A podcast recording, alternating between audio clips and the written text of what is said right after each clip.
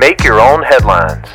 Hey, this is Dal Welsh inviting you to enjoy some random news and make the grace of God your biggest headline of the day.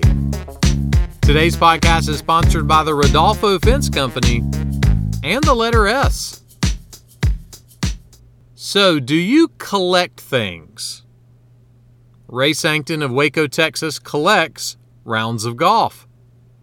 When Ray retired in February of 1994, the Air Force veteran decided he was going to play a lot of golf.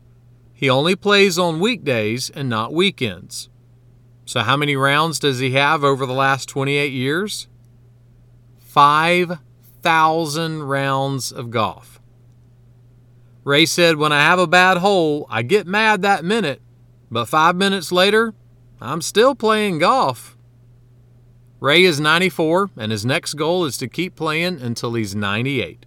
But he said, When God takes me, I've had a fantastic life, and I'm ready anytime. Speaking of collecting things, I heard about a guy that is obsessed with collecting old record albums of the Beatles. His friends think he needs help, but he said he's already got that one. The Apostle Paul was trying to help some folks in Rome to collect some confidence in what it means to be a Christian.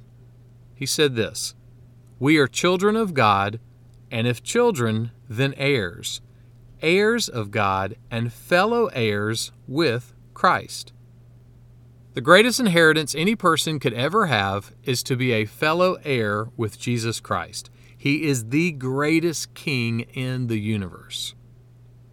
One professional golfer put it like this If I start my identity being in Christ, then if golf is taken away, my identity is secure. So, collect some rounds of golf, or Beatles albums, or stickers from your bananas. But most of all, collect the eternally secure confidence of being loved by the King.